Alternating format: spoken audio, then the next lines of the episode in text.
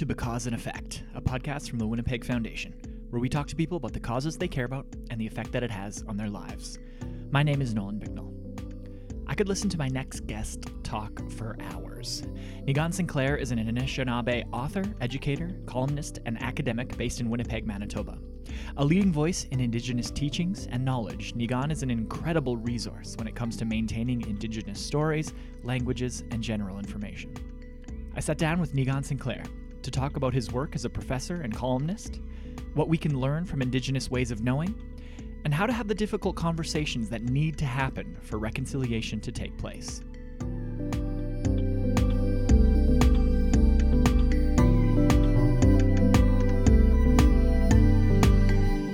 Niigaan Sinclair, thank you for joining us on the Because and Effect podcast. It's an honor to have you and to be able to speak with you today.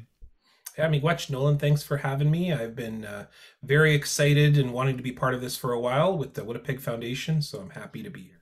I've seen you at a, quite a few events for the Winnipeg Foundation. Most recently, uh, we were at the KC Adams art installation that was uh, unveiled in the last uh, last week, I think that was, and as well the meeting space, which is another beautiful area. We've actually got you uh, narrating a, a, video that I'm putting out today, so I'll, I'll tag you in that on, on social and everything. But how did how did uh, like what was your role in sort of having these projects come together and helping KC and setting up the meeting space there, and and and how was how are you connected to those things? So in about 2000, well, actually, really since about 2014 uh, Paul Jordan, uh, the CEO of the Forks, uh, has has been calling me um, due to a number of events that we met at and shared some ideas and some thoughts, and he's been soliciting my advice on how to handle uh, the Forks as a space. Because while the Forks uh, for a long time in the history, and I'm writing a book on this about the history of downtown Winnipeg and the history of Winnipeg uh, the history, the you know indigenous peoples, the presence alone is six thousand years in the history of the Forks. However, of course, our stories are much longer than that, time immemorial, and so on. Um, you know, and so that that space, uh, while has become a tourist destination and very much occupied previously by train tracks and so on. Uh, Paul has called me a number of times because of the times Indigenous peoples have reoccupied our own space, the space that we have always been occupying for thousands of years. And so uh, much of that has involved a lot of conflict, a lot of marches, a lot of demonstrations, a lot of round dances, a lot of celebrations as well. And so Paul has solicited my advice on how to handle certain things that have come up over the years. And then what ended up happening after a while is I kept making jokes like, well, I'm basically an employee of the Forks. And one day he turned to me and said, we would like you to be an employee of the Forks. And so they hired me to be the Indigenous curator. So uh, what I do at the Forks is I handle basically everything Indigenous. And what that means is while there is wonderful Indigenous programming completely op- outside of my purview, have been in a long time. Uh, Clarence and Barbara Nepinak is a good example, doing some great work there with storytelling and touring and so on. Um, my job is to bring as much Indigenous content, presence, uh, community to the space of the Forks in everything that they do. So I've trained all of the staff, uh, all of the business owners. I've uh, spent a great deal of time working on the history of the site. I'm continuing to work on that history. And then, of course, there's the installations you have been talking about, which are things like Nimama, which is the uh, massive entry to the former, formerly known as the South Point, but we now know as Niizhoziibean, which means two rivers, named by Clark Clarence Nepinak and uh, uh, the gathering space, or what is really known as a wigwam. All right, so it's an Owigwamik, which is meaning our lodge. And uh, of course, the many other installations involving Jamie Isaac, KC Adams, and Val Vint uh, all of which the Winnipeg Foundation has had roles in creating, uh, funding for the most part. We've been in charge of the artistic side, the curatorial side. Julie Nagam has been really pivotal in, uh, Julie's one of my very close friends and I trust Julie immensely. And Julie has been overseeing much of the art installations. I'm in charge of the making sure everything runs smoothly and making sure all the stakeholders are on board and making sure that the momentum is continuing with the project. Julie's in charge of the artistic side side. So, uh, and in collaboration with me, all of these wonderful installations, including the latest, one by KC Adams, uh, which is just a wonderful piece. And um, it's really talking about relationships, it's talking about treaty, it's talking about the history of the Winnipeg Foundation as well. All of those uh, elements live within that piece. And then, of course, Val Vint's piece, which is Education is the New Buffalo. Uh, it's a wonderful piece as well. It's on Niizhoziibean and it's right near where the Wigwamik, which is. So, uh, yeah, uh, all of those different installations. We've also put up signage throughout the entire uh, site of the Forks in all, uh, well, you can't do all indigenous languages of Manitoba just simply because the signs would be so massive. Mm-hmm. Uh, so what we've been doing is we've been using a rotation of indigenous languages throughout the site so that we have presence of Dakota, uh, uh, Anishinaabe, Cree, Michif uh, throughout the site. So there, has been elements that have been existing throughout the site as well. Um, yeah, probably Dakota the least, only because uh, there's a long history of the history of Nakota Dakota peoples in Winnipeg, which really ends in 1783. It's not that they don't use this territory any longer, just that they retreated from this territory. So oftentimes uh, we privilege Anishinaabe, Cree, and Michif in most of the signage that we do uh, today. So, you know, that's just a little bit of examples of what I do at the Forks. Uh, it's one of my many titles. Of course, I work for the Winnipeg Free Press as well. So I've been able to bring public attention to the work that we're doing at the Forks.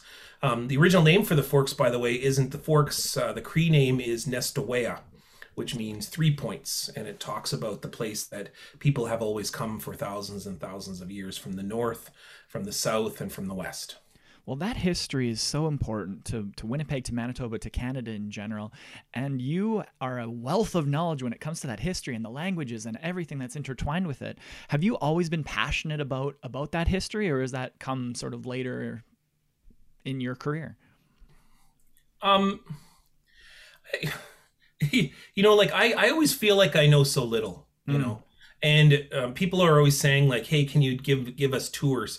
Like i get calls every couple days to give them for people to me to i should do running a tour i should run a tour service or something. Mm-hmm. um, but like you know i don't consider myself an expert um, i just am a good listener.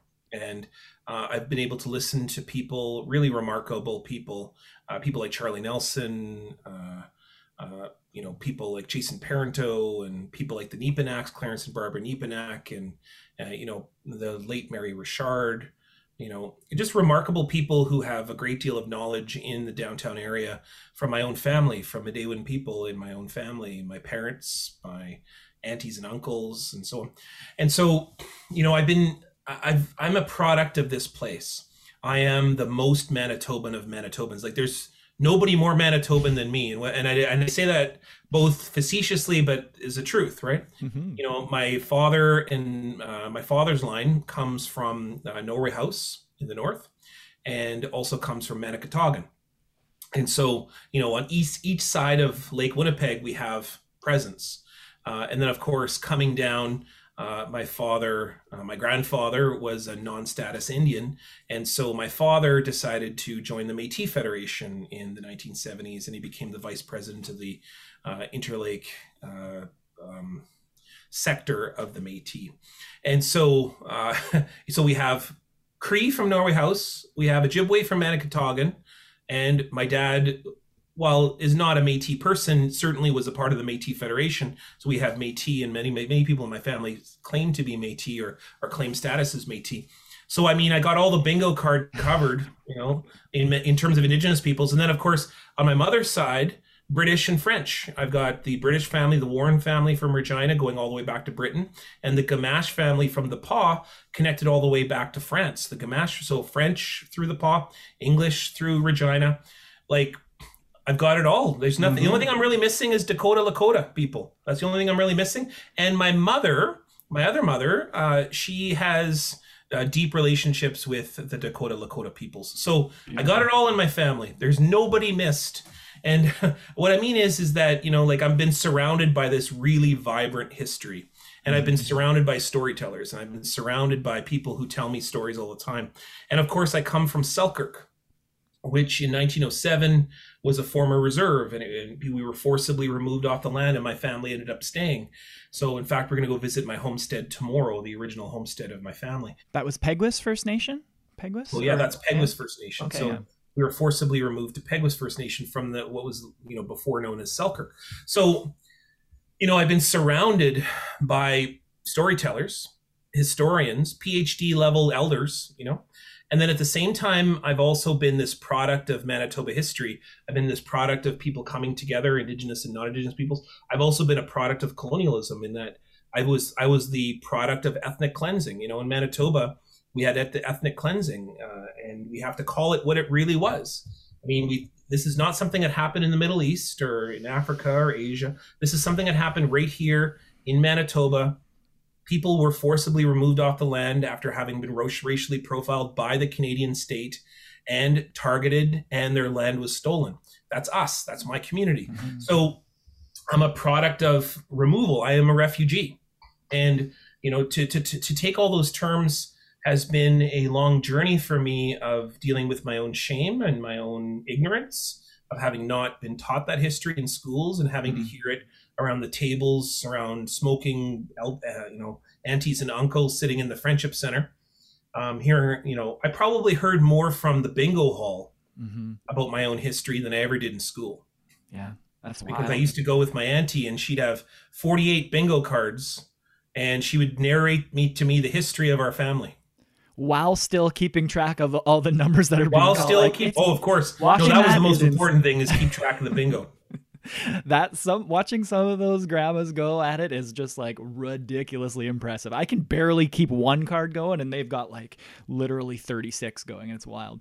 Um I want to drill I mean I'm so excited to talk to you because you are such a wealth of knowledge and what you mentioned there was the ethnic cleansing and I need you to help me sort of wrap my mind around and help me come to terms with what's been going on lately with the discovery and the ex the we're finally exposing 5000 of these ch- children you know. So a month ago it was all the rage on in my social media bubble. Everyone was saying you know wearing their orange shirts talking about it. And then all of a sudden last week it's all canadian flags and it's people celebrating the country. And and i have a hard time putting these two concepts together because how can I celebrate something that is, ha, has such a dark and disturbing history?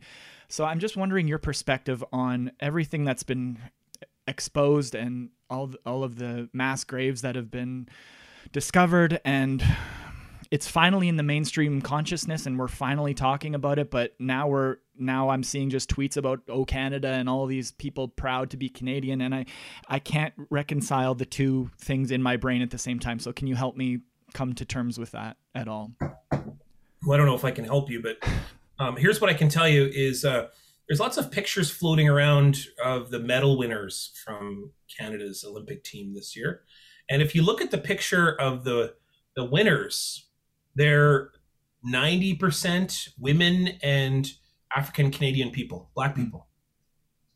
Uh, that's important because what it tells you is two really important stories uh, that those two groups of people uh, who have been historically disenfranchised in Canadian society uh, are the true linchpins, the true heroes of this year's Olympics.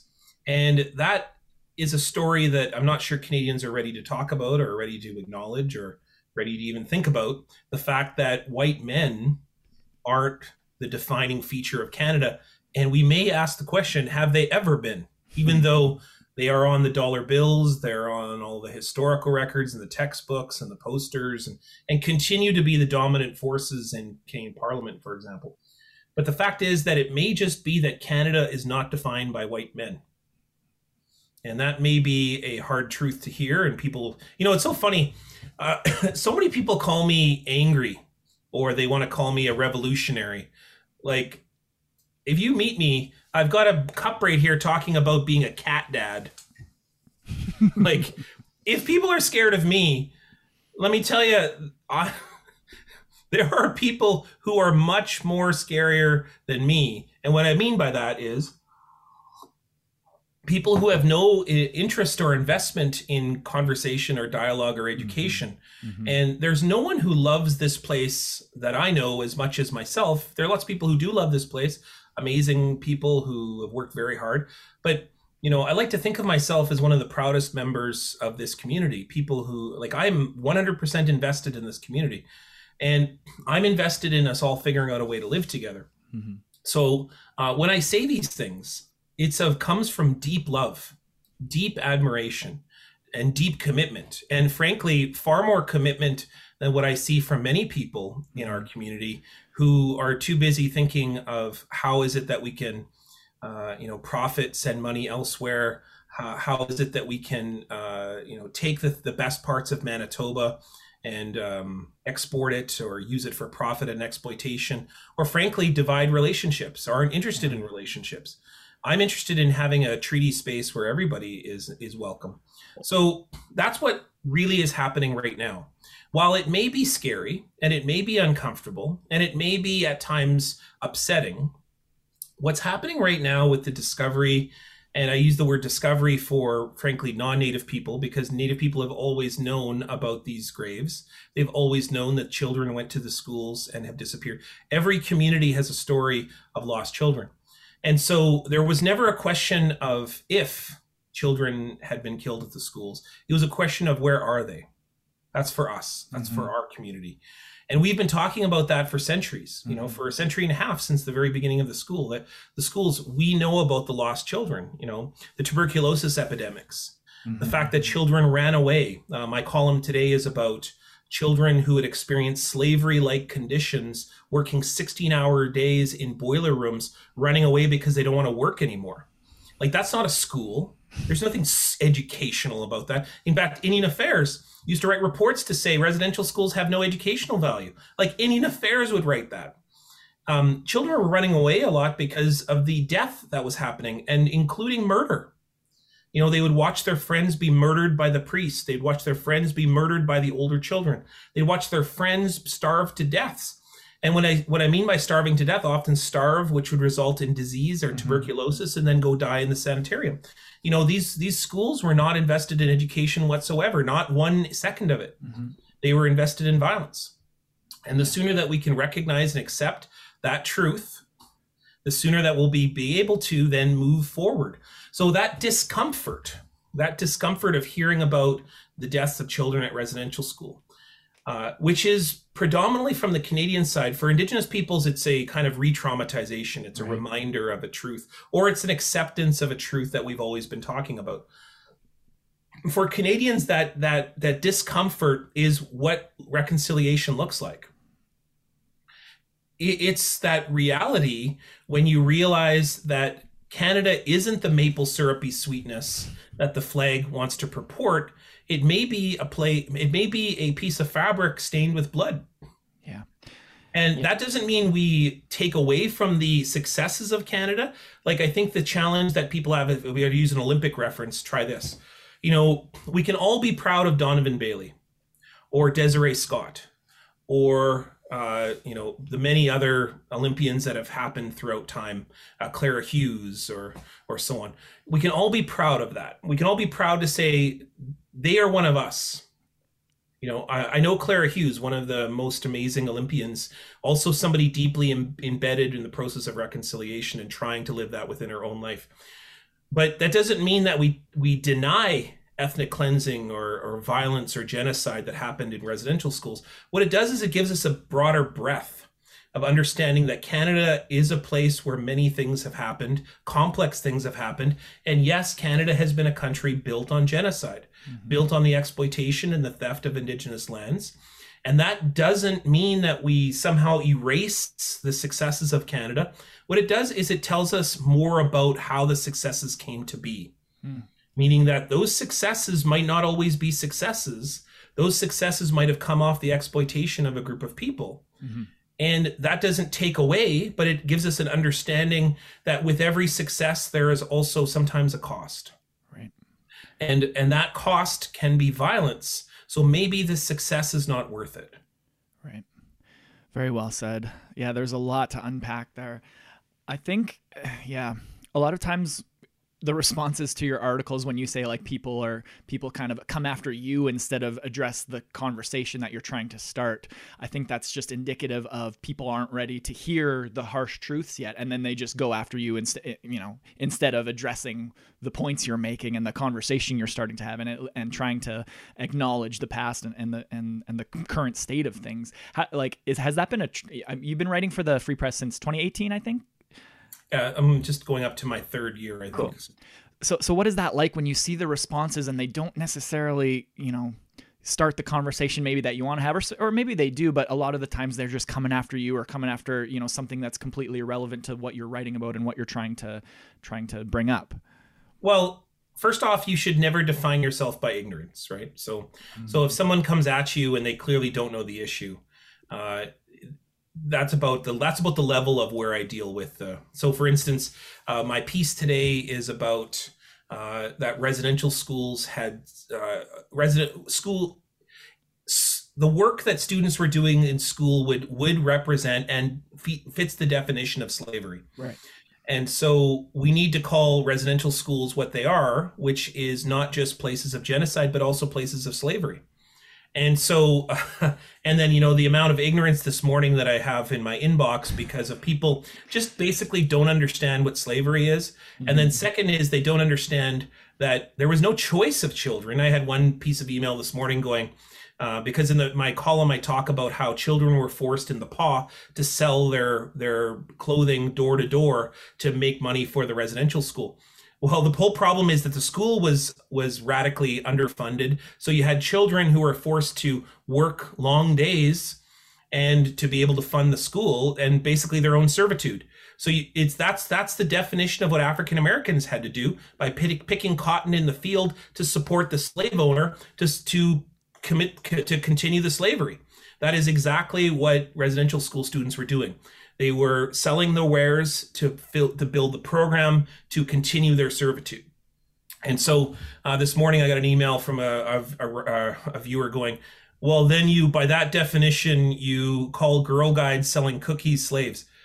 Like that's about the level. So when I get an email like that, right, I, I know that the person doesn't understand the issue and they don't understand. They haven't thought about the issue. And I like to think of myself as asking people to think in ways they've never thought about before. Because the Canadian education system has never encouraged Canadians to think of Indigenous peoples as human beings. That's the major problem, is that uh, Indigenous peoples have been taught as basically foils or one dimensional savages and sitting and throwing spears. Think about your textbook, right? So, uh, if you remember your grade six textbook, mean, I used to. I teach this with my students. I say, here's my grade six textbook. Basically, Indigenous peoples make up the first five pages and then they disappear. Or if they show up again, they're basically to sign treaty or to move off the land. That's they're basically there only for the purposes of non-native occupation. They're basically there to stand a little bit in the way. That's the Northwest Resistance, Riel and Dumont, and then to get defeated and then ultimately to sign the treaties to accept and legitimate non-native presence on the land. So that's the story of Canada. Most Canadians have been taught that story that Indigenous peoples are just kind of footnotes to history. They don't really matter. They're not human beings. They don't have complexity and diversity like people think of for you know British people, for example, or or English people, or frankly immigrant people. I mean, at least immigrant people get a bit of a uh, complexity. Um, you know, somewhat anyways you know there are racial stereotypes in all groups and so on but at least people who have immigrant stories can talk about they came from a place came to here and now they made a homestead that kind of thing. Uh, for indigenous peoples it's basically indigenous peoples existed non-native people showed up and we disappeared. We died off and we disappeared. So i like to think of my work as telling uh, canadians think. Mm-hmm think about what this situation is. Here's a situation. Uh, I might write about uh, poverty in the North End, for example, right? I might talk about life in tent cities. I go to tent cities a lot with the Mama Bear Clan, so I write a lot about that. Um, I might talk about uh, um, Indigenous peoples making a business, like at Neechi Commons, right? I might talk about uh, um, uh, a different version of the ways in which we can think about the uh, the events of Canada Day this year, where where for the first time in history, we see an indigenous art installation on the grounds of the Manitoba legislature. You know, there is no representation of First Nations people on the Manitoba legislature. Didn't First Nations have something to do with Manitoba? Well, apparently not, according to the legislative grounds where there's no art pieces. Well, on Canada Day, people made the first art piece. They tipped over the Queen Victoria and they decided to put their handprints and they decided to uh, edit that statue. I'd say that you know, and by the way, that didn't cost taxpayers a dollar, not a penny. Mm-hmm. Like, name me the last art installation that didn't cost taxpayers a dollar. Uh, seems like a pretty cool, interesting, and exciting development in our community. Now, a lot of people get angry when I say that. They say, "Oh, you're promoting vandalism and you're promoting violence and uh, graffiti and whatever else." No, I'm getting people to think. Yeah, I I spoke with Waneek Horn-Miller um, a few I don't know if it was years ago or months ago. COVID kind of time warps a little bit, and I asked her because she was uh, uh, involved in the Oka crisis in the ni- early '90s and was like part of the part of the part of the protests there. And I just asked. So, uh, you know, very famously f- uh, photographed at the end, uh, mm-hmm. having been arrested, right? And stabbed with a bayonet, like insane, insane, absolutely insane. So this was in you know the late 2019s, maybe around there. She she did an event for the foundation, and I asked her like, how do you stay vigilant? How do you, after 30 years of fighting for the, essentially the same basic you know acknowledgement, how can you stay optimistic? And you and you you you know you're not always you know Mr. Positivity. You obviously have some realism and and some and some real conversations that are happening. But how do you stay vigilant. How do you stay a fighter? How do you stay a warrior for these causes when it's like two steps forward one step back three steps forward two steps back? And it, and it just seems like why does this have to be such a struggle? And i'm i'm only 35 years old and i'm already exhausted in in, in the in just seeing the uphill battle and the and the constant you just have to scrap for you know fight for scraps essentially when it comes to representation and things. Like how are you staying mentally strong and able to continue fighting for these causes? Um, well, uh, I was very angry in my 20s, you know, and very angry. I was angry at everybody. I was angry at my dad a lot. I was angry at my family. I was a terrible, terrible partner. Uh, um, and, you know, just a, just very angry, negative person. And, um, you know, thankfully, a lot of those people who I treated so badly uh, in those days because I was really angry at myself. I was really angry at my own fears and my own anxieties, my own insecurities. Uh, many of those people have forgiven me, and uh, you know, never given up on me. And and I always wondered why that was, right? Like, why was it that that uh, that people stuck with me? And and uh, one day, uh, one of my elders, Pat Ningewance, who's just a wonderful language teacher, she uh, you know i was really struggling with writing and thinking about things and trying to be positive. And and she said uh, go back to the creation story. Go back to our creation story as a people. And our creation story talks about the creation of humanity. And what uh, there's this line in the creation story which talks about how when humans were made they were made from the kindness of love. They were made out they were made out of the beauty of gifts they were made out of the power of the earth and they were mm. made out of the different directions that everything in creation gave a gift so that human beings could exist. And that our job is to give those gifts back. That's what our job is for the rest of our life. That is a principle that i've adopted in everything that i do. So i believe in the goodness of humanity. And at times people may think that was weird coming from you because you're constantly talking about racism and violence and genocide. But uh, I need, I you know, I ask you to find any other writer, any other columnist, any other person anywhere who loves humanity like I do. You know, um, I'm not telling you that I am the great Gandhi or you know anyone else, but I'm telling you that I that I believe in humans. I believe in in the power and the goodness of us at the best of times because I see it. I see it all the time. Um, there's a really beautiful story that uh, that my daughter told me just recently, and um, and uh, she said to me one time, she uh, this was at the you know before COVID, but but she said uh, she said, "Daddy, I want to dance jingle dress at our school assembly," and I said, "That's a terrible idea." you shouldn't do that. Like that's a terrible idea. Like, and she said, Daddy, what do you mean? And I said, Well, what if somebody makes fun of you? And what if someone says something mean to you? Or when I was in school, the people who were the most racist was the teachers, the people who would say terrible things to me as they're good people, but they had learned obviously terrible things about indigenous peoples because they were constantly saying racist things to me and thinking that that was like somehow either encouraging or they'd often say, you know, the most racist thing I ever heard in my life was, why are you different? Like, why are you different than other indigenous peoples? And it would be because I, w- I liked going to class. Like, talk about like probably the most racist thing you could say. So basically, what you're saying is all indigenous peoples hate class or hate school. Why don't you think about the fact why indigenous peoples hate school? Then you might think about yourself. That you have something to do with that. But anyways, so I said to my daughter, "Don't do that. That sounds awful." And she goes, Daddy, I'm going to do it. And I said, I said, okay, well, like, I want you to be prepared for what if someone says something mean to you or something says something racist to you or, and uh, she says, Daddy, if somebody says something awful to me, my friends will get them. Oh yeah. And then I said, like, like why, like, like what's that about? And and she said, it's my friends who want me to dance in the jingle dress for the assembly. They're the ones who are telling me to do it and I know that I'm never alone. Like I won't be alone when I'm there.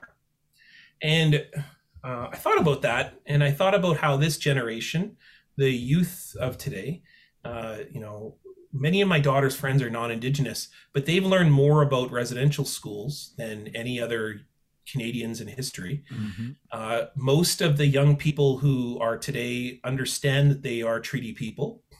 Most of the young people of today understand and at least are talking about the issues of reconciliation and how are we going to live together and they're and they're talking about the most important thing of all which is the environment and so my generation never did that i would say the generation behind me never did that but my daughter's generation is beginning it and now my daughter has a different level of shame than i had mm. i would actually almost garner to say that she has almost no shame like she she's proudly uses her Cree Anishinaabe name. She proudly talks about being Anishinaabe and Cree and and leading big climate change marches. And she, most important of all, she's the editor of her school newspaper. And every single piece that she's written, although probably slightly influenced by me. Every single piece that she's written has been about her being a young Anishinaabe Indigenous woman. Mm-hmm and she has no shame. Like I would never have told people. I used to tell people I was Spanish when I was in high school. I, and they'd be like, "Aren't you Sinclair, the most indigenous?" I'd be like, "Sinclair," you know, like like I th- I tried to convince people I was Spanish, and, and yeah, like that shows you what it's like to go from uh, you know a young person who is in his twenties, confused and mad at the world, to a person who's a father now in his forties, and be able to look and see change. And in only 20 years of my life, that's happened.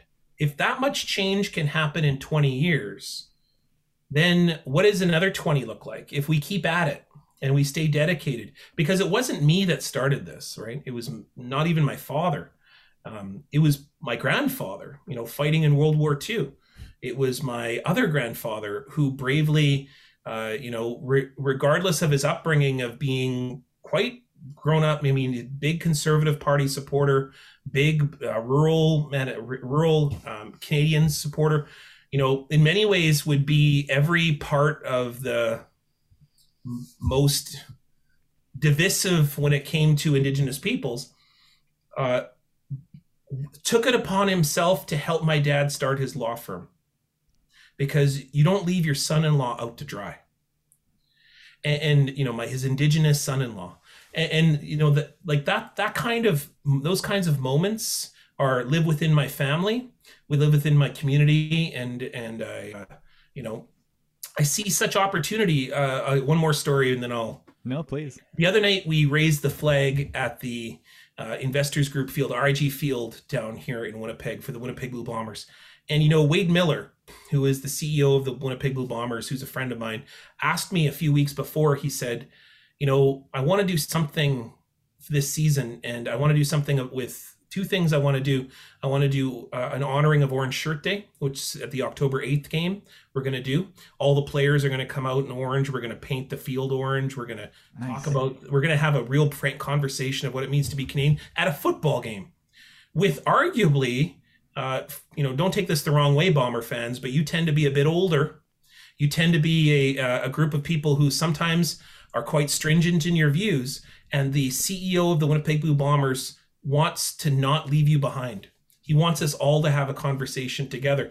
And then what he said was the second thing I want to do is I want to raise the flags of Treaty One and of the Métis Nation in IG Field, and I want to put them right beside as important as Canada, Manitoba. I want to make them as important as everything else. And he said that uh, we're not going to ask for permission. Uh, we're not going to apologize. We're not going to, if we make a mistake, we're going to accept it all we're going to do is we're going to invite indigenous peoples and they gave you know 30 some tickets to in to first nations and uh, métis peoples to come and say raise the flag however you want. And then 30,000 people cheered it mm-hmm. right before the championship banner unveiling. And you know that's a tiny little thing. It really doesn't mean a lot in this in this big specter of things but it shows you the opportunity that we have in this generation in 2021 just as much as my daughter's friends saying that they'll stand up for her Beautiful. That actually, yeah. Thank you for bringing back a little bit of my optimism because exact same story. When in my teens and twenties, I was like just such a negative person, and just and I think starting at the foundation really helped see and talking to people like you and starting this podcast. And just there are so many good people in the world, and the world is trending in the right direction. We're going in the right way, but I just kind of tend to get a little bit stuck on the negative things that that pop up. But but thank you, that was a, a wonderful answer. I want to dig down a little bit into what you mentioned about the next generation and their relationship to the environment, because I think Indigenous ways of knowing, had we followed them for the last hundred years, we would not be in the predicament that we are as far as climate crisis is concerned. Can you speak a little bit to? Um, I don't know much. I know a little bit. I've, I've spent a little bit of time learning and listening um, to elders and stuff, but I, I really like the concept of you know the river the rocks the trees they are your family members. They are people that we need to support and take care of. And you wouldn't throw your garbage into your neighbor's face so why are we throwing it into the river? And, and you know just basic concepts like that. Can you just talk a little bit about the indigenous ways of knowing when it comes to the environment and and how we can use that path to sort of guide us forward and try excuse me trying to preserve and, and maintain our our environment yeah, so probably the number one teaching that any indigenous culture has, I mean, almost every single uh, every, almost every single indigenous culture. I've never heard of one that doesn't. So I don't want to leave it, you know, be a totalistic, but but I can say that I've never heard of an indigenous culture that doesn't have a main principle, and the principle is that the local matters, that the earth matters, that the earth is that is what gives us more than we ever give back. And within our creation story, I talked about that a bit earlier. It, it talks about being set down when it, when in, human beings were made, they were accepted and adopted by creation, meaning that we were made, we were, we were brought into a family, and uh, we didn't invent the idea of family. The, the idea of family was gifted to us, meaning that we became cousins. We were adopted as cousins or as brothers and sisters, and so it's not a it's not a choice. Like like I think one of the biggest mistakes people can do is to call indigenous peoples environmentalists because we're not. We're not environmentalists. We are lifeists. We believe in life. That the good life, and this is a law that we have called Mino uh, the good life is better when everybody has life. Because when everybody has life, nobody fights, there's no struggle over territories, and almost anything is possible. We can come together like hold hands and send people to the universe. Like we could do anything if we decide that we're going to work together right? And we're going to share. And we're not going to create the 1% right? We're not going to create this idea of have and have nots but we're going to have everybody be haves. Well that may sound optimistic or that may sound uh, rose colored glasses or but you know the the principle for indigenous peoples is that when we create life then we have to share that life around us and that may be a song or a gift or like one of the things when we go hunting that we have to make sure the entire community is fed mm. it's not about saying oh one person gets to keep all the moose meat No, it's our job to spread the moose meat through the community. One is because your freezer's never big enough. but then the second and far more important is that, you know, it's not our job to hoard. Because if everybody hoarded, then nobody would eat. Because even those who hoard will run out of food eventually and nobody will share with you. These are basic community principles around how sustainability in life and and being a good person. Like this is a whole principle that seems to be lost in Western culture and civilization, which is that you know nobody wins with capitalism. Like nobody wins with individualism. Nobody wins when you just say okay your job is only to spend for yourself not anyone else just yourself. Well if nobody fends for anyone else then it's all just war mm-hmm. and conflict and and struggle and competition. And like the fact is that the earth gives us all the time.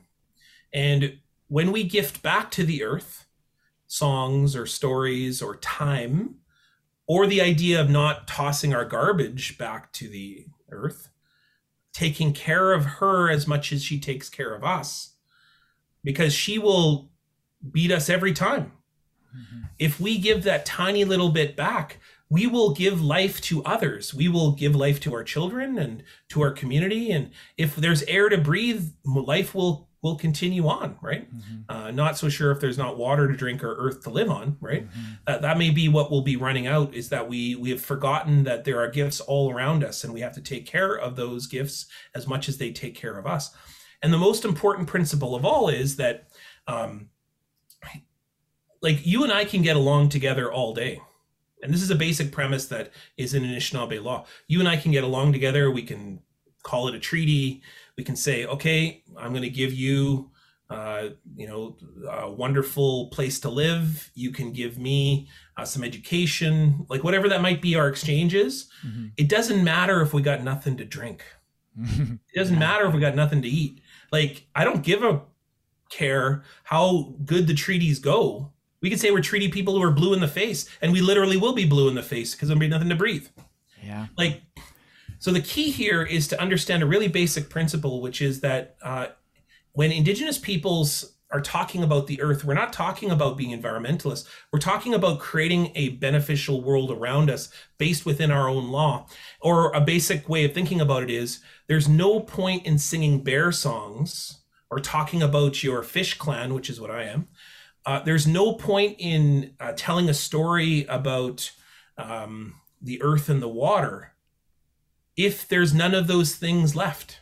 Yeah. Like, why would you sing a bear song if there's no bears? So when we go out and we march and we say, let's protect the bears, we're not environmentalists. We are we are protecting the foundational part of our identities, which is our connection to place, our connection to the earth, and the fact that the bears teach us far more than we can ever teach the bears.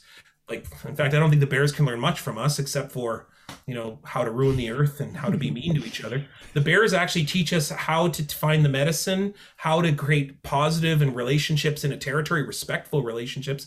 And bears mark trees and tell us about love and tell us about dreams and and how to share space. And uh, so you know bears can teach us far more than we can ever teach the bears. So why don't we adopt that principle with the earth and the sky and the water? And and the fact is that uh, you know people want to say a lot about indigenous rights right because there is no environmental law in Canada that matters. Every environmental law just changes whenever government wants to build a pipeline or a bridge, they just change the law. But the one thing they cannot change is to erase indigenous rights because it's in the constitution section 35 and what that means is is that every canadian should realize a fundamental fundamental tenet that the only people that can legally protect the land are indigenous peoples because we can say that when you build that pipeline it hurts the bears. That therefore hurts our rights to exist as indigenous peoples. Therefore don't build the pipeline. Mm-hmm. and they can change the law all day and change the navigable that's what harper did change the navigable protections act change the ways that indian land can be taken without any uh, recognition from the community or or consent from the community they can do all the law changing, but they can't change the Constitution. And the Constitution says that Indigenous rights must be recognized. And you know the whole funny thing is, is that when people when are marching or setting up uh, blockades or called protesters, You know, Jason Kenney passes laws, Brian Pallister passes laws saying that Indigenous peoples can enforce their legally protected rights. Mm-hmm. What they are doing is they are they are forcing Canadians to accept environmental attacks, uh, assaults on rights, and the most important thing of all is that we're not going to have any water to drink at the end because the only people that can protect the environment are Indigenous peoples. And so what Canadians should do is every time you see a march, realize that it's it's not a march for Indigenous peoples, it's a march for you. It's a march that you can have water and air to breathe and, and earth to live on. And so it's not about saying that, you know, they're a bunch of terrorists, which is what politicians will call us. But what it's saying is that we are people who are standing up for you in Charleswood. Yes, you in Transcona. Yes, you in Winkler. We're we're marching for you. Yeah. Come and march with us. It's beautifully said. I feel like I'm jealous of all of your students that get to, you know, hear you lecture and, and have these conversations in class. Can we talk a little bit about your about your academics a little bit? Um, when I first met you, we we talked about a old wrestling character that was a st- I just want to kind of talk about indigenous represent- representation in pop culture and, and how important that is. Um, do you want to tell the story about like Tatanka and and the W the old WWF character? I think when I was talking to you, I was just giving my academic read of the character, the wrestling character Tatanka. but you know, there is this history of indigenous wrestlers throughout time. I grew up with wrestling, and honestly, if you go up north in northern Manitoba, there is nothing bigger than wrestling when it comes to the reserve. You know, all the youth, boys and girls, but mostly boys, uh, really get into wrestling because it kind of gets into this kind of uh, a lot of stereotypes, a lot of images, sure. a lot of hyper masculine images. For sure. Um, I'm not telling you that wrestling is a positive growth, but it certainly is an identity creation for a lot of young Indigenous men mm-hmm. like myself. And so when we when I'm talking about it, what I'm really talking about is like how do Indigenous men create our identities? Mm. And a lot of us are built on those characters, not just Tatanka, but also like Hulk Hogan, yeah. like uh, the Ultimate Warrior. I remember my dad watched the Ultimate Warrior when I was a kid, and he said he sounds Anishinaabe. Well, he has the face paint, the face paint, and the you know the bright colors, and a lot of stereotypes and so on. Yeah. And, and, you know, I think my dad was what he was trying to do is he was trying to you know because in every representation there is something that can be said about what you can and cannot be, or that, that mm. you that you you could or could not be. You know, every representation. Um, has value in that it says something about the people making the representation. Mm. It says mm. something about the society and the attitude at the time. That's why I love comics so much. You know, mm. most of my research is in comic books. And I love comics because it's the most popular medium. Like if you said to yourself, what's the top 10 selling books in North America this week? It would not be novels God's sakes would not be poetry. But yet we spend all this time studying novels and poetry. I'm not telling you they're they're worthless, but I'm telling you that if you want to know what America's thinking or Canada's thinking, look at comic books because comic books outsell novels and poetry like 50 to one. Mm-hmm. Like so, if you want to know what people are actually thinking in society, look at the what graphic novels and comic books are doing because they actually tell you sort of the finger on the pulse of what's happening in the world. And so comic books will tell you, okay, this is the attitude that's happening at this point in the major mainstream. Or here's the ways in which people are manipulating that image, people are engaging that story and telling a different story. Um, that's why, you know, I would say that the most popular, the most sellable, the most, uh, certainly the most innovative uh, mm-hmm. Uh, some of the most innovative uh, uh, creations in Indigenous literature today is in graphic novels. Cool. It's in comic books, like even Marvel Comics, which is the big Goliath of comic books. Mm-hmm. Um, they came out with an indigenous rendition of their characters, of some of the most stereotypical characters throughout time. Uh, and they had indigenous creators recreate them and they were really dynamic interesting stories we did a panel on it at the uh, a conference i hosted at the university of manitoba which is on youtube by the way you can look it up it's called the indigenous comic symposium so you can check okay. it out i'm googling anyways now but like uh, you know my research is predominantly in history culture politics. So talking about who we are what's happened over time uh, teaching introduction students. But i also teach what's called aesthetics. So aesthetics is about how do indigenous peoples talk about beauty? Mm. how do we create art how do we uh, create mediums like songs and poetry but then you know also forms like comic books? Like what is it that we do within a sense of uh, the beauty, right, or aesthetics, a sense of what's the beautiful, and then how do we articulate who we are, or what's called a sense of presence in this place. So, and we've done it, of course, permanently throughout for thousands and thousands of years, and we do it in things like tattoos and birch bark images and and our beadwork, and um, you know, we do it with our gesture and our motion and our breath, and we do all these different things um, in which that's what I study. And all different ways of t- all all different ways of telling stories and passing history down, right? And that seems to be something that you're extremely passionate about is maintaining remembering and and containing and and telling stories that have been passed down to you or, you know, friends and family and stuff like that. How how important are how serious do you take the role of storyteller as a as one of your many many hats that you wear? Well, I don't know. I think it's the only hat I wear, really, mm. because I like I uh, I, I happened to grow up with who I think was the greatest storyteller I ever met in my life, which was my father. And my father could tell a story like nobody could tell yeah. a story. And uh, he used to read me bedtime stories, but I don't remember the stories, but I remember him. Mm. I remember how much he loved telling it. I remember how he did the voices. I remember how he, you know, would ask me questions and get me to think about the story. And I probably remember the, my favorite thing of all, which is that um, how much he enjoyed telling it. And it was impossible for me not to enjoy story when you're with someone who loves story. Uh, and so uh, I was lucky in that I was mentored by uh, the best storyteller I know, which is my father, and and and how um, he is always uh, taught me through story. Mm-hmm. Uh, and what I mean by that is is that he, uh, you know, like if I have a problem, he'll tell me something. He won't tell me how to deal with it, but he'll tell me a story on how to help me understand it. Yeah. He'll tell me a story about what he experienced growing up.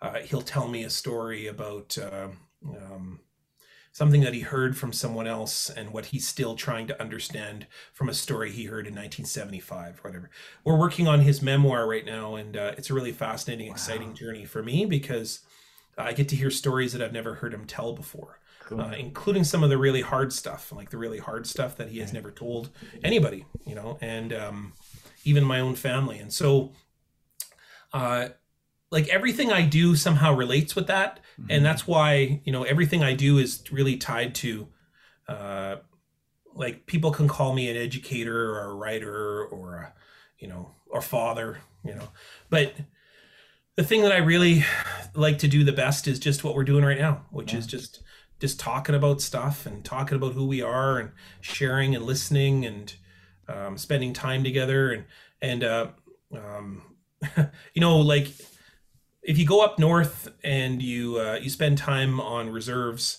uh, you'll find that indigenous peoples are like PhD level storytellers, but they're just the anti sitting around talking. But and, like and, hilarious too, and hilarious. Like you're gonna yeah. If you listen to if you go up to Opaskwayak Cree Nation, I spent a lot of time up there. My daughter was born there. Like if you just in one afternoon I would get more education than I did in my entire graduate degree. Mm-hmm. Like you just be remarkable to just listen to the, the, knowledge people have, not just of the land and of like the stuff we can think of as sort of traditional indigenous knowledge, but like just how to navigate relationships, how to act politically in a small community, um, how to get work done, you know, like just remarkable stuff.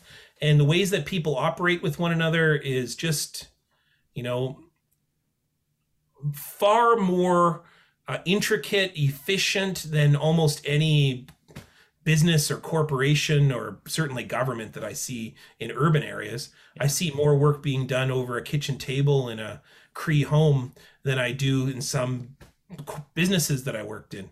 Yeah, it's because they have to be right. Like it has to. It had to be that way. You had to be more efficient than you know. And at the, end, here's the amazing thing: is at the end, everybody's stronger. Like everybody's profited. I think right. oftentimes when you're in those business models, it's usually one person that profits or two, and then everybody else loses out because it's a competition. When you're in a community where everybody benefits, like that's a model that you think maybe would be able to give a little bit of peace or give us some solutions in a very divided world. Yeah. I feel like the the sentence that has been said most on this podcast, probably by me, is it takes a village. And I, I think some of the modern um, ways of living and Western ways of living have kind of been like, I'll take care of my family, you take care of your family, and, and you know, leave me alone. And what, and it's like, I grew up in a small town too, out in Russell, Manitoba, and like, all the, I have like six moms, you know, uh, and you'd go and they'd see me, you know, causing trouble, and they'd say, "You, Nolan, you get home and or whatever, right?" And it, it's not just you're on your own; it's everyone takes care of everyone. And I wish that that was more ingrained in in in Canadian culture and, and in all sides of the spectrum. But it just seems to be kind of like only some pockets of of Canada live this way and and and find value in that. So it's a it's been tough to navigate and, wa- and watch the discourse kind of happen on a national scale where people are arguing to just be left alone and not be a part of things and just you handle your business I'll handle mine. Like how, how do we how do we bridge that gap and get everyone to understand that we're all on the same team here? We're all paddling the boat so we should be paddling in the same direction. There was a kind of a funny moment i'm not sure when you were talking this came to mind is uh, i wrote a column uh, where i said Imagine if Justin Trudeau said, I'm not going to kick out Jody Wilson Raybould from cabinet. Hmm. Like, I'm actually going to figure out a way so that we all stay together. Like, and, and I tell that as an example, not to defend Jody Wilson Raybould or even defend Justin Trudeau's whatever kicking out of Jody Wilson Raybould. Like, what if we all committed to each other? Like, what if we all said, there's nobody going home here, nobody's going away, we're all actually home, we're all here, and that tomorrow we're all going to be here. Mm-hmm. So, no matter how terrible we treat one another, no matter how much ignorance that we have, that we all got to face that together. All the solutions will come from us. Mm. Like, it blows me away that the premier of Manitoba has so little knowledge of indigenous peoples. Like just blatant ignorance of manitoban history culture and then you know then doubles down on it. Yeah. And, and the idea that nobody has stood up to that until very recently well, yeah, in his own party. Yeah. It, it it blows my mind but it also blows my mind when people you know oust each other from yes, communities and from parties and yeah.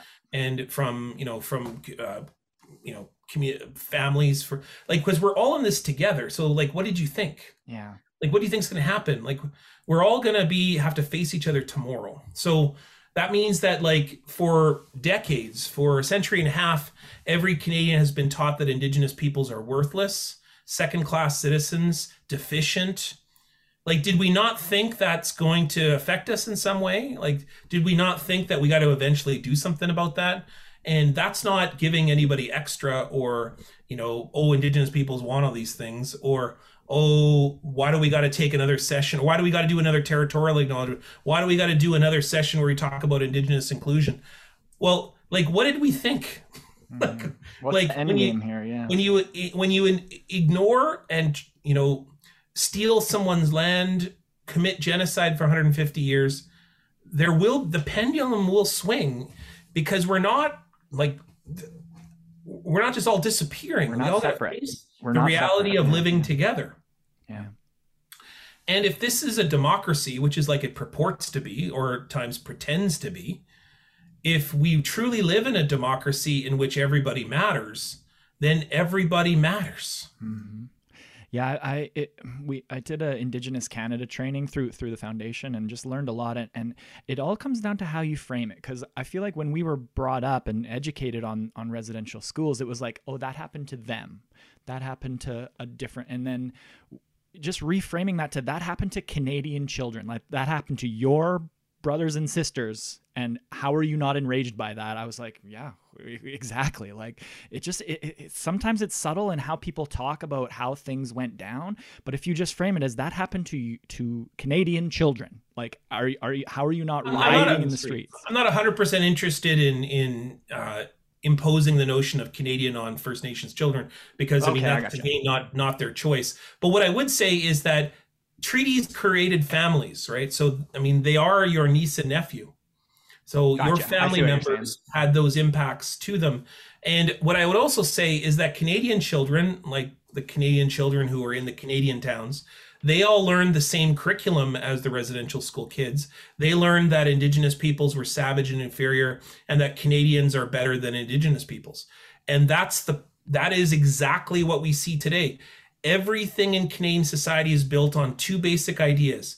Indigenous peoples are inferior and Canadians are superior. And none of neither which are true. Yeah. Canadians are not superior. Indigenous peoples are not inferior. And but yet we live in a society in which a Manitoba premier, a Canadian prime minister, business owners would have this terrible idea that indigenous rights are somehow oppositional mm. or that indigenous peoples marching down a street talking about a guy sh- a young cree guy shot in saskatchewan somehow that's like anti-white in some way or the really most horrendous idea of all which is that indigenous peoples aren't interested and engaged in having all of our children survive. Mm. All of our children thrive and, and enjoy these wonderful riches around us. And that um, that we could all join together in the march. Right. Yeah, I don't mean to be. I don't mean to like impose Canadian or like say that that was the same. It just helped me kind yeah, of. Yeah, no, it's, it, I get what you're doing though. Yeah, I, it, like it makes it, sense. It, it helped me to to both come to terms with what it means to be Canadian and also that like what if uh, you know just frame it differently it, it's not them it's us like we're all in this together we're we're doesn't matter what you call yourself or i mean it does but like that's unacceptable it's just so unacceptable that it just boggled my mind that as a child i wasn't really like it wasn't framed to me that way but yeah no i, I, don't mean to be well I, what i do is is i what i say to people in our community is you know the person that you walk by on the street uh, in whatever condition that they are they could be wearing a suit. They could be in uh, rags and with uh, trying to collect a quarter from you, or they're both your uncle. Mm. They're both your auntie. And that means that we all have a responsibility to be honest with one another, to help one another where needed, to also to challenge one another, mm. right? Like yeah. it's our job to be in a family where no one's going anywhere very well said. Yeah, I think that's a great place to, to wrap up the, the first part of our discussion. Um, the the last kind of five ten minutes is a segment we call Just Because, where I ask the same seven questions to all of my guests. It's all about the causes that you're that you're passionate about and the effect that it's had on your life. Thus the the title, Because and Effect. You okay to do that with us? Yeah, sure. I'm ready. Okay, fantastic. Question one: What is the very first cause you even remember caring about back forty years ago, ish? 40 years ago. Um, I, I, think it was probably hunger, right? Mm. Hunger was the one that was probably the most uh, impactful to me. One of the things that my um, my father and my mother always did was uh, bring food to people who were uh, they weren't street people, but they were people who were hungry. There were people in our community who didn't have a lot and uh, always sharing. Mm-hmm. like that was so i would say that, that the number one cause that i saw witnessing growing up is helping others.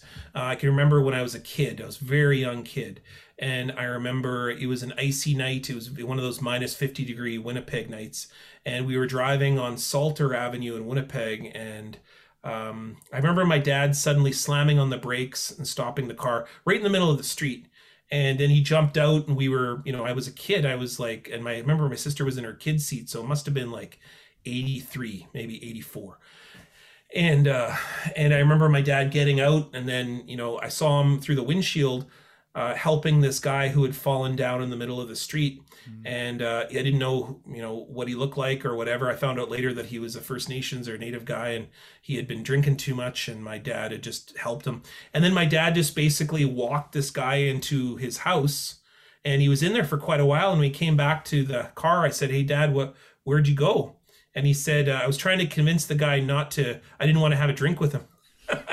so and and it was you know like like that, that that's who my dad is. My dad is always a person to help others and so that was what i saw growing up. Beautiful. Great answer. Thank you.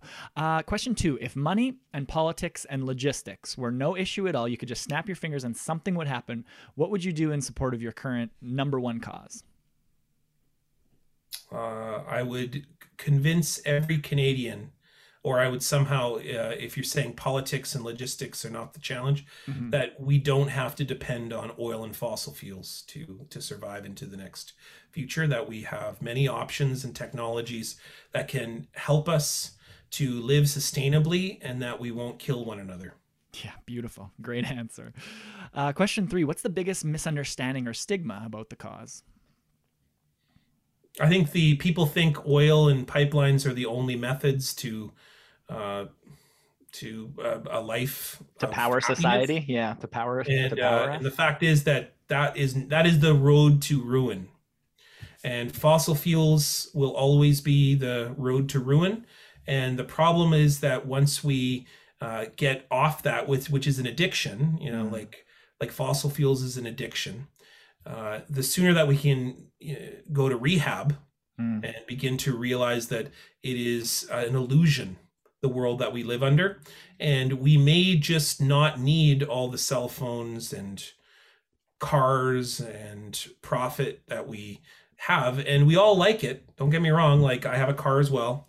But um, it may just be that we all have to give a little to live I think the pandemic has actually really opened that conversation up. At least with me and my friends and family, it's like what are what's really necessary? Like what are we really need to survive and to thrive, right? And I, I think a lot of those things were like, do we do we need all all the sort of trappings of modern society? And and, and I, I I've been actually very like enthused about the responses that I'm getting having these conversations. People are really questioning sort of the, you know, just the the mindless shoveling coal into the fire for the last 30 years. It's like, where are we going with this? What's the end game here? And I think and at the end of the day what's the number one thing that people wanted uh, to sit with their relatives yeah. in their yard or in a parking lot or like like it, it, it never occurred to me uh, well, actually my mother my my sorry my daughter said this to me she said uh, when i get out of this pandemic i just want to go visit grandma Mhm. like that's all that's, Exactly. that's all i want to do i just want to go and uh, have tea with grandma and uh, like that's i mean it's amazing how that's the at the end of at the end of it that's all that really matters Sounds like a wise young woman. I love it. Uh, question four: What is a recent victory or a you know a personally a W that you've gotten recently that you're that you're happy with or proud of? Uh, well, I can tell you that the the proudest moment of my career, I think, or of my life, was the uh, uh, the lodge that we built at the Forks. Mm. Um, it's something that I've always wanted to do, and it's something that I really believed our community needed, and it's something that I really, uh, in my heart, felt very full when it was happening, and it all came together in a beautiful, perfect way, uh, the ways that the best things do. So. Um, but that wouldn't have come without a lot of help from, frankly, the Winnipeg Foundation is a good example. But but the you know the leadership at the Forks, and all of my family, like all of my relatives, and the fact you know that we had that lodge only because of those children in residential schools that fought to keep that knowledge, right? Mm. that they didn't get a chance to have that knowledge. They only had it for one season usually, and they were sent to residential school for 12, 13 years. And, you know, 9, 10, 12, whatever, whatever how many years it was. And they had to, you know, focus on remembering that for us to have it today. And the fact that we're able to put it up in a space where we would have been arrested only 40 years ago. Yeah. That's significant. I went down there to, to film a little, you know, just a bunch, uh, uh, just to kind of capture the moment, and it it was a really serene. Like I'm not, you know, I'm not really much for energies or you know that kind of like stuff, but I could feel it. Just felt it was raining really softly, and it just it, it was a really beautiful and serene and just calming sort of as an area there, and I, and I I don't know, it it made me really sort of second guess like, do I believe in what do I believe in, you know, and it, it was really nice, but yeah. Great answer. Uh, question five What is the best advice that you've ever been given? Uh, to make someone laugh is the greatest gift of all. Beautiful. I love it. Do you uh, go out to, are you excited to go out to comedy shows again when this whole thing finally shakes down? Oh, I'm a terrible. Well, uh, you know, I'm a I'm a terrible uh, uh, comedian. I've tried it, But- but I, uh, you know, I can tell you that uh, my favorite part of my being around my family is just how funny we are and how much I enjoy spending goofing around with my sisters and and how uh, you know, just how you know, I just I, that's my favorite part of, and um, uh, it was my dad who gave me that advice when I was young. He said mm. that the the greatest gift you can give somebody is make them laugh. The, my best friends in the world are the ones who can who make me cry or you know make me laugh till I cry. So yeah, I love that answer. Beautiful. Uh, question six: Staying on the advice train, what advice would you give your ten year old self if you could go back in time and talk to him? Hmm. Uh, I'd tell him to w- worry less uh, because everything he's worrying about is not as much worry as you think. And the things that um, I wouldn't go back and change anything, like, uh, but I can tell you that uh, I obsessed a lot about things that were completely out of my control and that I couldn't change. And uh, the best things that have ever happened are things that I uh, I just put my hands up to creation and said, well, whatever is going to happen is going to happen. And the the very best things that have ever happened are because of the people that I've met and the people that I've worked with and the relationships that I've built. And so, uh, you know, the greatest thing that I've ever happened, like I never planned on being a dad. Mm and but yet it's the greatest thing that's ever happened to me. And so when it happened i just put up my arms to creation and said i don't really know what the heck i'm doing here. I don't really know if i'm going to be a good dad or not. Um, i'm super scared of it but i'm going to try my best and i'm going to use the things that i think i know are right and uh, every day my little girl teaches me she's not little anymore she's 15 but like every day she teaches me the very best parts of myself Beautiful. Love it. Uh, Niigaan, thank you so much. I, I, really treasure and I'm so grateful that I get, get to have these conversations and I've got to meet you and get to know you a little bit. Um, so thank you very much. The last question is usually the hardest one. Uh, it's what do you want to be remembered for? Uh, I would love it if something I wrote, uh, you know, like, okay, so um, I had a moment uh, about I don't know a week ago, maybe less actually. I think it was Friday night, maybe Thursday night. Um, yeah, Thursday night, and uh, I was in the. Uh, uh, I was I did the Treaty One and Métis flag raising at the Winnipeg Blue Bomber game, and of course, it's the first time you're with all, all those people, and a lot of them weren't wearing masks, and so it was very anxiety. I was wearing my mask the whole time, and uh, somebody recognized me, and it was uh, one of my students, and she had taken my class back in 2012, my very first year that I was a professor. And uh, she came up to me and she said, "Oh my God, I can't believe it's you. You you you taught me in in my first year of class, and it changed my life." And that's it. Then she just walked away. and like that never gets old. No kidding. Yeah. Like that never gets old. Like the idea that as a teacher, somebody comes back to you and just remembers you or you said something that was helpful or that you said something like um, the most important thing of all which is that i love you you know and i believe in you and and i care for you uh, those moments if that's all i'm remembered for is that i said something kind to somebody at one point or that i helped them or that i uh, i helped build the relationship and if that's something i wrote or something i said or or something that i did then that's good enough for me. I mean, I I don't like to uh, give any illusions that I'm going to be remembered for anything in this life. Uh, what I do hope is that I'm remembered for uh, uh, doing some things that were that help make people's lives a little bit better. Beautifully said, Niigaan. Thank you so much, Miigwech. Appreciate your time. Um, yeah, we uh, I cannot express my gratitude enough for for just being able to hear your wisdom and and just listen in awe about all your perspectives and all your history and all your stories. So thank you so so very much. I really appreciate it. Yeah, well, miigwech, Nolan, thanks for having me and. Uh, uh, yeah, this was much more in depth than I thought it was going to be. you know, we never really know where it's going to go, but I, I, you, you lived up to the hype. So thanks so much. Uh, well, Miigwech, thanks for having me, and I look forward to seeing it whenever it comes up online. Miigwech again to Niigaan Sinclair. Uh, incredible conversation. I'm really grateful you took the time to share your thoughts with us. Um, I really could listen to Niigaan talk forever. Like, very similar actually to his father, Justice Murray Sinclair. Um, I heard Niigaan's dad lecture at the University of Winnipeg a few years ago, and it was a really kind of a weirdly magical night. Like, just you know everyone was hung on every on every word that um, Justice Sinclair was talking about. So, you know, such a great storyteller, and like Niigaan said, um, so much wisdom. So yeah, and I think the apple doesn't really far fall far from the tree this time. Niigaan and uh, his father are very similar. So yeah, thank you very much for listening. Um, Thank you for joining us today. All music on this show is produced and composed by Trenton Burton. You can hear more of his music at trentonburton.com.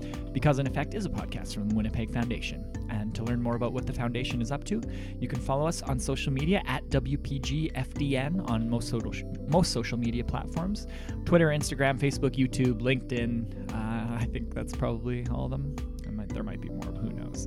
Uh, if you don't, aren't on social media, you can visit our website at www.wpgfdn.org. Uh, like I said, or follow them on social. I'm at Nolan Bicknell on all social media platforms. Thank you so much for tuning in this week, and thank you for subscribing to the podcast as well. We'll see you next week, same time, same place. And remember, healing doesn't mean the damage never existed, it means the damage no longer controls our lives. Bye bye.